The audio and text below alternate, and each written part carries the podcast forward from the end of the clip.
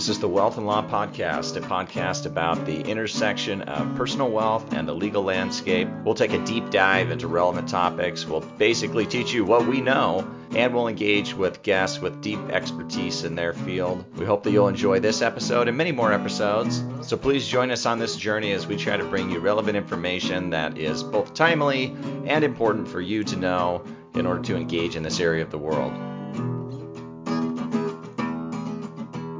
Welcome to the Wealth and Law Podcast. I am Brent Nelson, and it is not uncommon for people with businesses, primarily entrepreneurs who maybe have not been long in the tooth in the business world, to have questions and concerns about two key important things. One being, of course, managing their cash flow, because that is the important bit of being in a business. If you're not doing that, you're not in business. And number two, everybody wants to expand their business. So to figure out how to do that in an efficient way, you need somebody smart who knows how to do it. And that's why John Briggs is joining me today. John, thanks for joining me. Thanks for having me. For the uh, few people in the world who don't know who you are, John, why don't you give us at least the high level? Yeah, the small sliver of people who've never heard of it. yeah. Um, I I own an accounting firm. I'm a CPA, live in Utah, I have four kids. Um, our team size is about 50 team members. Uh, and so I'm sure we'll get into talking about some of that growth. That's yeah. fun and interesting. But yeah, so as a, an accounting firm, we do tax, tax consulting, cash flow management, CFO services and, and all levels of bookkeeping. Yeah. The, the nuts and bolts part. Yes. Yeah. So, I mean, you're, and you really kind of come at this topic then from two different perspectives. One is as an advisor, and then the second is personally experiencing yeah, it for having yourself. Having done it, exactly. Yeah. And am I remembering right? Have you had other businesses outside of just this accounting thing? Yeah. So, um, I sold the gym, but I owned a gym for about three years. We work with mm-hmm. a lot of gym owners and I had a crazy thought that I wanted to understand them better. So what better way than to become one of them? Um, that, yeah, that was an interesting experience. I have some ownership in a shipping logistics company as well. And, uh, yeah, there's been a few things here and there throughout my career. Uh-huh. That's an interesting way to uh, educate yourself on a topic. Yeah. Just become yep. the topic. Yep was that sort of like uh, you know the the saying in in law is like your your worst client is yourself? You know, was, was that sort of uh, the case in that scenario?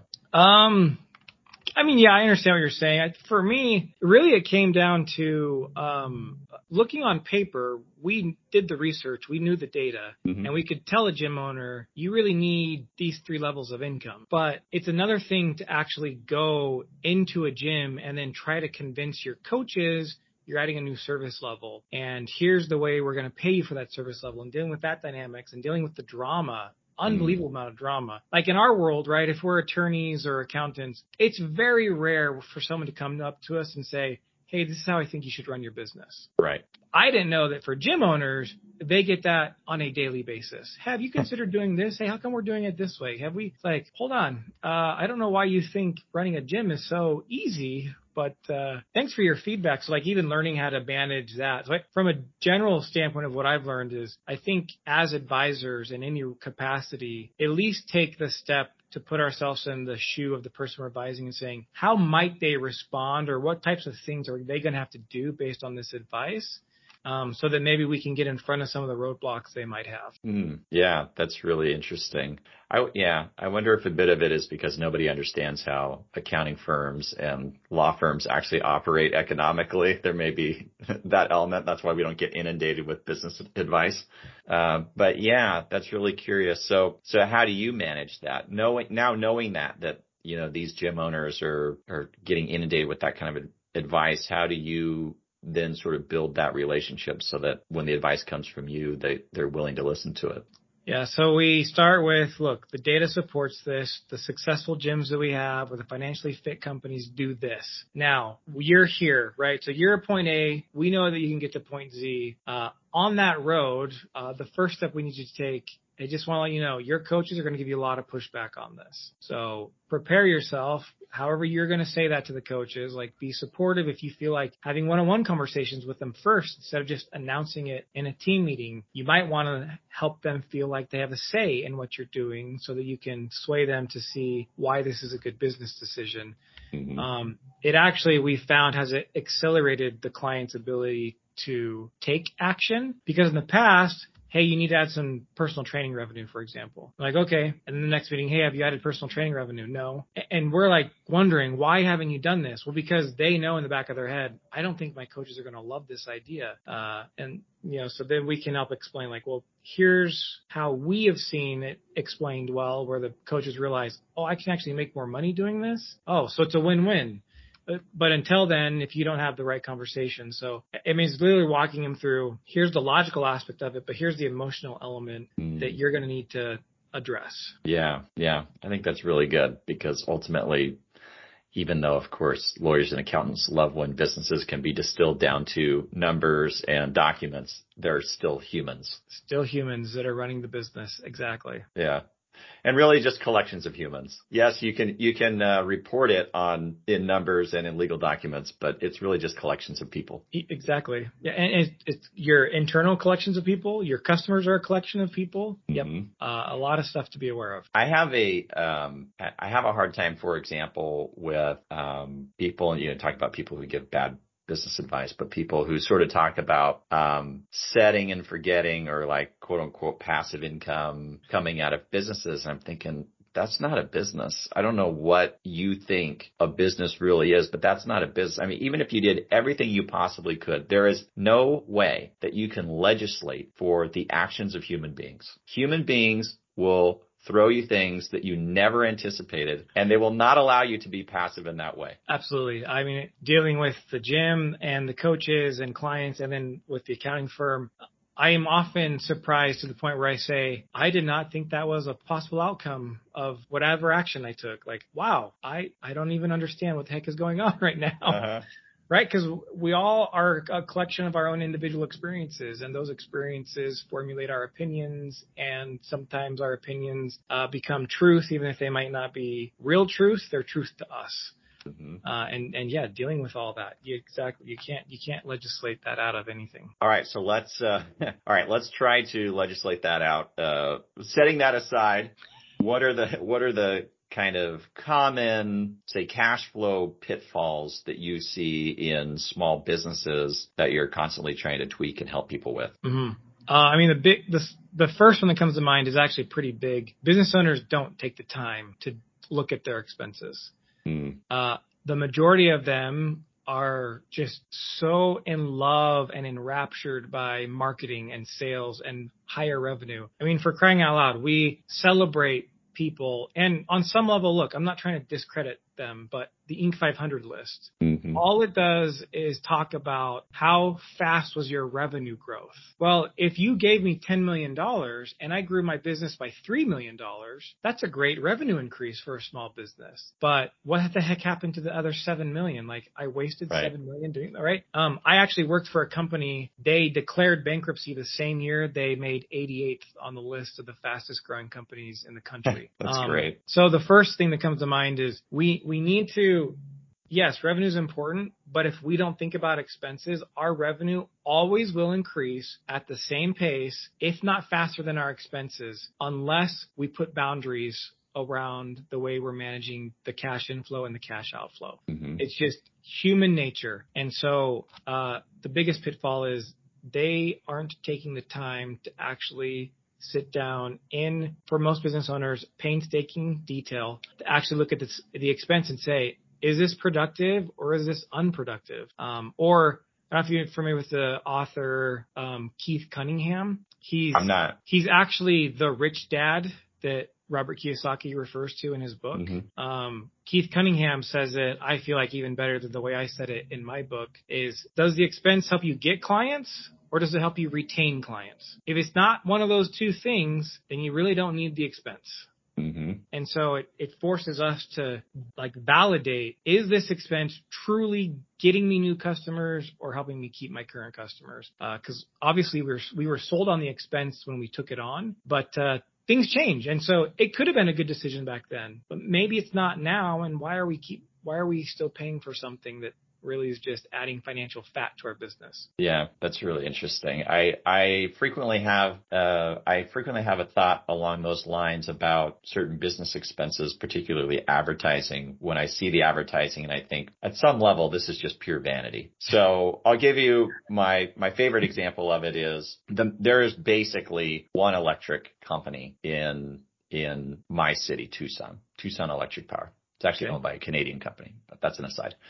Um, so the Canadians, they own TEP. TEP has advertising like billboards on all the major sporting events and all over town and at all these things. And it's like, I'm sorry, TP, do you think that no one will use your electrical supplies unless you advertise? Like clearly not. Like they they have no need for that advertising other than just pure vanity. Mm. You know, it's not like it's not getting them to your point. It's not getting them clients. It's not retaining clients because people are going to come to them because there's no other place to go really for electricity, and yet they still spend the money on those things, and it has nothing to do with business. It's all vanity. Yeah. Now, I, Fortune 500 companies call that brand marketing. Yes, of course. Right. Yeah, but for sure, for small business owners, we should not, in my opinion, uh, we don't need to be spending money on brand marketing. If we're doing advertising, it should be something that we can actually track to see if we're getting a result from it. Right. Yeah, we we know clients will come in and will like you know, they have a dashboard. So we pull their data from QuickBooks Online, mm-hmm. we put it into our dashboard system, and we review with them. It's like, okay, your advertising expense is 15% of your revenue. Uh, what are you doing? Well, I, I was told by a, a, marketing company that if you're looking to grow, you need to spend 10 to 20% of your revenue. That, that's a that's a healthy spend on advertising. And if you're looking to maintain, you only spend 5%. Like, okay, uh, let's assume that's true then. What are you actually, what are you putting the money into? And they they show us. And so now we're trying to do some line by line analysis. Did the Facebook Facebook ads work? Did the Google ads work? Uh, you put an ad in a magazine, or I don't know if you guys have ever gotten calls from uh, like golf courses. Oh, for an unreasonable fee, we'll put your logo in this golf brochure, and we have billions of people who use our course every year, right? Like, okay, how do you track that they're actually coming to you? So yeah, we can help them distill pretty quickly. But until someone helps them have that realization, they're literally, they were going to spend 15% of their revenue without even realizing the healthiest thing is to actually track what that 50% spend is doing. So like, right. if you're spending 15% and your business is growing the way you want it to, that's awesome, right? But yeah, then it's working, right? Totally. Yeah. But if you're not doing the work to know if it's working or not, uh, you're probably just throwing away money. Yeah, that's interesting. Yeah, you can't just you can't just hang your hat on some rule of thumb like that, as if doing that is the thing. Right. Yeah. What uh any other cash flow issues? I know we, we in broad strokes putting yeah. some constraints on on expenses, but any other cash flow issues you see that you think merit you know, discussion? We, yes, one of the easiest things for small business owners to do, like a lot of times because they're focusing on the revenue. It's like, hey, as long as revenue is growing and I have deposits coming in, a little bit less attention to the expenses. Uh, but then they get to the end of the month and they're like, okay, time to pay myself. Uh, where's the money? I need to pay myself. I need to put food on my table, pay my bills, but there's not right. money in the bank account. Right. It's because they didn't take the time to create a system. Um, so that's why we like the cash flow management system profit first because it is focused on making sure the owner is giving themselves benefit first, and then they can run their business off the expenses left over. Uh, a lot of small business owners are underpaying themselves, and there's real danger in doing that because what happens is they work they slave away, which isn't the right phrase to use anymore because I'm a white man. I apologize. I don't know the right term. They're working really hard and they're at the mercy of their business uh, without any foresight um, what happens is there'll come a point, and usually it happens really fast once they reach that point of why am I doing this? Mm. I have been working my tail off for X amount mm-hmm. of years, like way more than 40 hours a week. I have nothing to show for it. Why am I doing this? And then they literally give up, which I think is really damaging because the truth is, if you have created a business, um, you are in a very elite group, small group of all humans on the planet uh, because most people don't want to take that risk. They're not comfortable with it. Right. But the truth is, small business owners are the ones who create the jobs. I know the Fortune 100 companies get all the credit and all the media coverage, but the reality is, especially in the US, our economy is on the back of small business owners. So if they end up getting themselves burnt out, uh, our economy suffers because of it. I mean, we're seeing that now after the fallout with the pandemic and the way things were handled. Small businesses dropped like flies. Uh,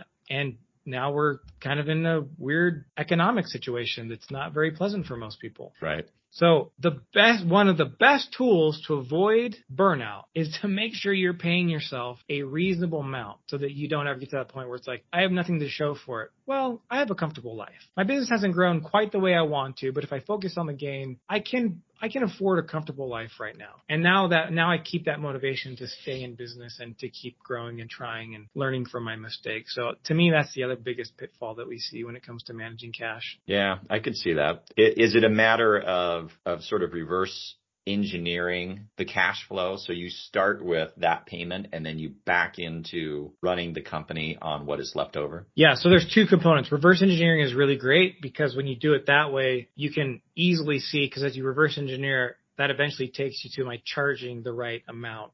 Sure. Yeah. Right. Yeah. Um, cause it's kind of like if I want to make this much money, I reverse engineer. I get to the point where I say, that means I'd have to charge this much. Can I offer a service that allows me to charge that much? And that's a great place. That's a great question for a business owner to ask and to be in. Um, the other side though is it actually comes down to, it's called Parkinson's law. Mm-hmm. And uh, whether we know it exists, we're falling prey to this this law. It says that um, as the demand for something expands, wait, sorry, the, the demand for something will continue to expand to match the supply. So in this case, we're talking about money and mm-hmm. most business owners have one bank account. Well, that bank account is a giant pile of supply. The demand to spend that money will continue to expand until there's no more money left to spend. Mm-hmm.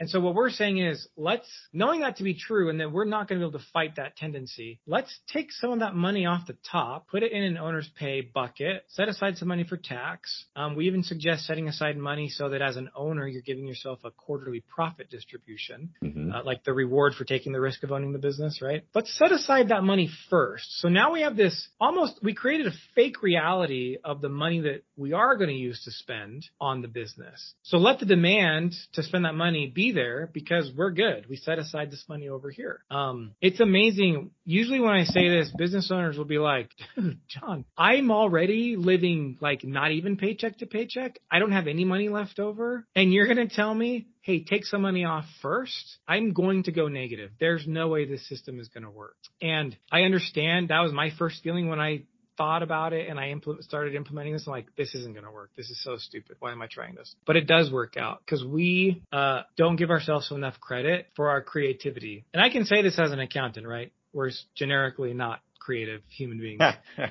but well, that, on... that could be somewhat true of lawyers too. I don't think you're in an isolated box there. Right. Uh, so you get to this point though where you know that I can make it work on lower amounts. I will figure it out. I, the two examples that I usually talk about, um, Mike Michalowicz, he wrote the original book called Profit First, and he references the way we use toothpaste. So if you think about it, when you first open a tube, you're very generous on that amount of toothpaste you're using on the brush. But as we get closer to the end, you know, we're squeezing and rolling and doing all the fancy things to get every last drop out of it, we start realizing, oh, how much do I actually need? What's a dime? What's a dime size? Oh, so we get away with less toothpaste, but we still end right. up with the same clean mouth. Right. Um, so that's one thing that shows with limited resources, you'll still make it work. The other example is Apollo 13. There's a movie that's about 20 years old now at this point. Uh, and it's about the astronauts. They're supposed to land on the moon, but uh, they had an explosion in their shuttle and it destroyed one of their air scrubbers. So now instead of landing on the moon, it became a life-saving mission to try to get them back to Earth. Uh, well, NASA usually takes like three years to come up with processes and things, and like they're just very slow. Well, obviously, if the astronauts are losing air, they don't have three years. So there's a scene in the movie where the guy comes in and he throws a bunch of components on a table, says, okay guys, this is what the astronauts have to work with. We need to help them repair their air scrubber so they don't die and we can get them back, you know? And um, within three hours, they are able to come up with a solution that saves the lives of these astronauts. With limited resources, they were able to make it work. And we're not in a life and death situation when we run our business. But by taking money off the top to benefit ourselves so that we don't get burnt out and make business ownership worthwhile for us, we can run our business on the limited resources you'll you'll just you'll figure it out. Mm-hmm. I, I, mean, we've seen it time and time again. We've done hundreds of these with our clients. It, it happens. It's just it's a I don't it's crazy how it works, but it does. Uh, yeah, that's really cool. I I uh, yeah, I'm always amazed at how creative people can be, and I I like to remind friends of mine, even when we're talking about political things, that um, you know, if you can imagine it, if you can imagine a world where that exists, it can exist. So that's the way it works. So if you can imagine a world where you have to do business on X dollars instead of Y dollars, that world can exist and there is a way.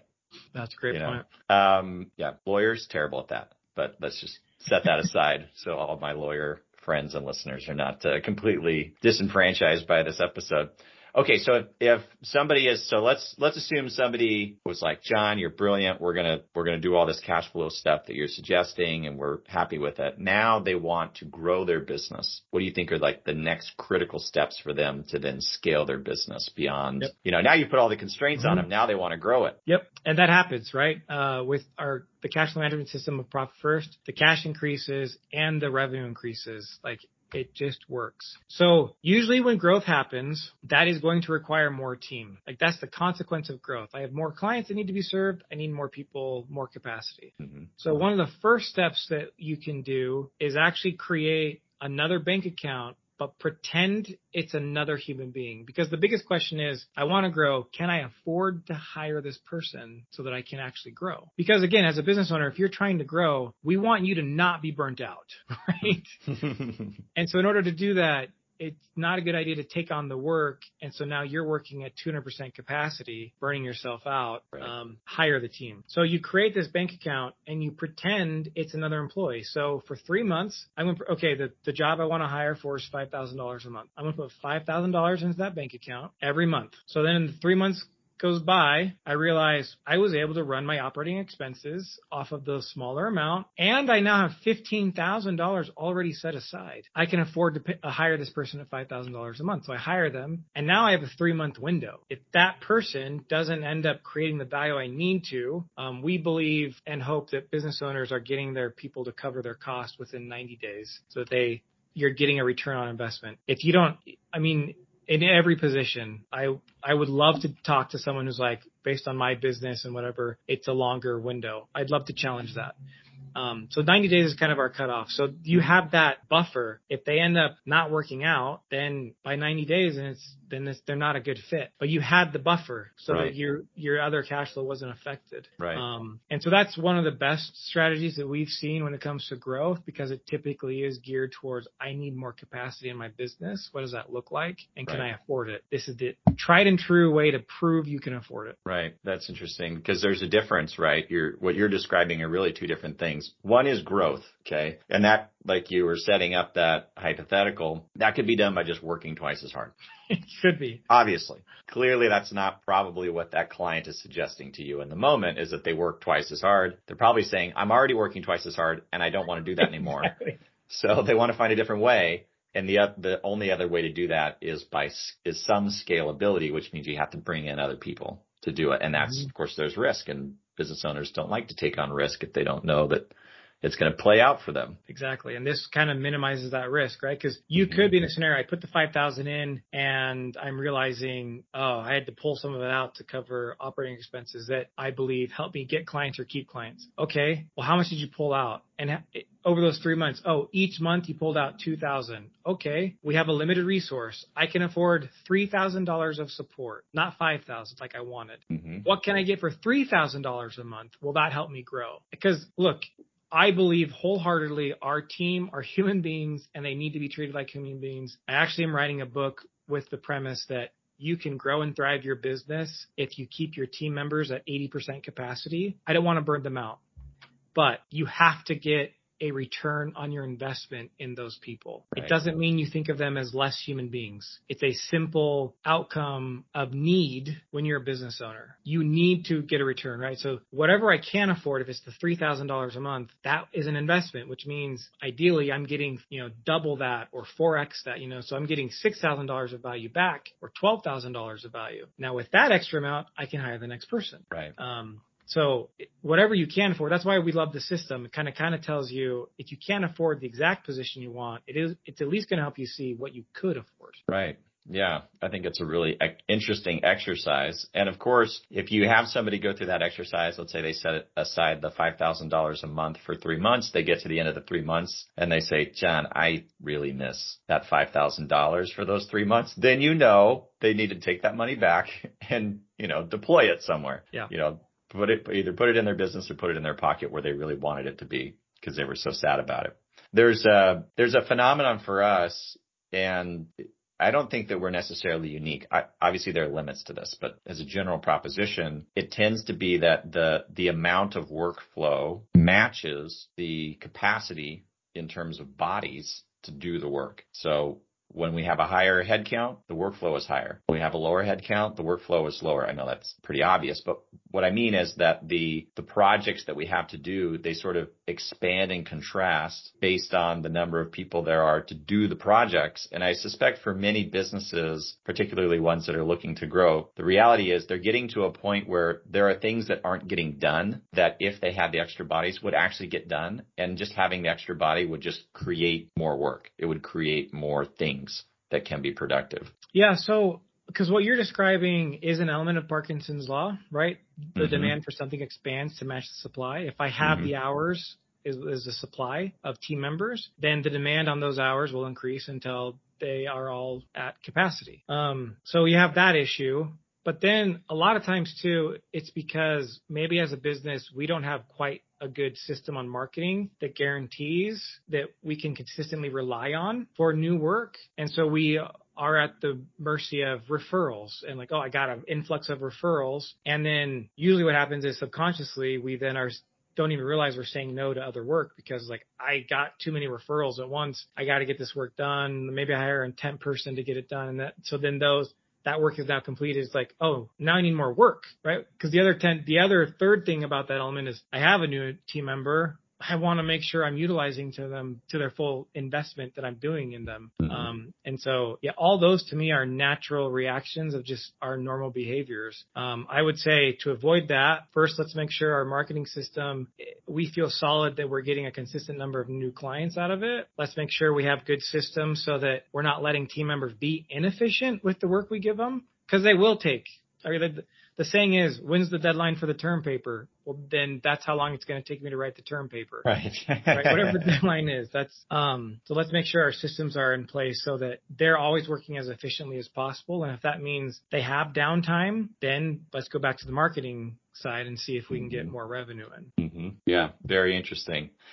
These are all really great, very practical, day to day business issues that I know I see and it sounds like you see every day with our clients. This, these are just the day to day realities of Yeah. being an entrepreneur, running a business. Yeah. It's exciting though. It's fun. It's great. Yeah. I mean, to your point, it's a, it's sort of a rarefied group of humans who are able to do it and who really are courageous people uh, as a group, right? Because there's a lot of risk to doing Yep. it. If it if it fails, it's your failure. So it's a it takes a certain type of human to venture into these waters. Yeah, totally. I mean, I think 5 million small business owners seems like a large number, but from a percentage of how many bodies are on the planet, it's not a very big No. Mm-mm. Mm-mm. True. Well, John, this has been a lot of fun. Um, but I know that you're a busy person. I want to be very respectful of your time too. If people are trying to find you, what is the best way for them to connect? Um, our accounting firm website is the best one right now. It's Mhm. incitetax.com. It's I-N-C-I-T-E-T-A-X dot com. Uh, we have a contact us page. We have blogs, but uh, yeah, that's probably the best way. Okay, cool. Well, and we'll put a link there in the in the show notes and your contact information as well, so people can root around in the in the notes and find you there as well. John, I cannot thank you enough for doing this. It's been a lot of fun. Yeah, thanks for having me. Hey, listeners, thanks again for joining me on the podcast. It's fun to do it for you. If you're enjoying it, please subscribe at Apple Podcasts or wherever you get your podcasts. Subscribe to my blog at wealthandlaw.com and follow me on social media at wealth and law. I'll see you there.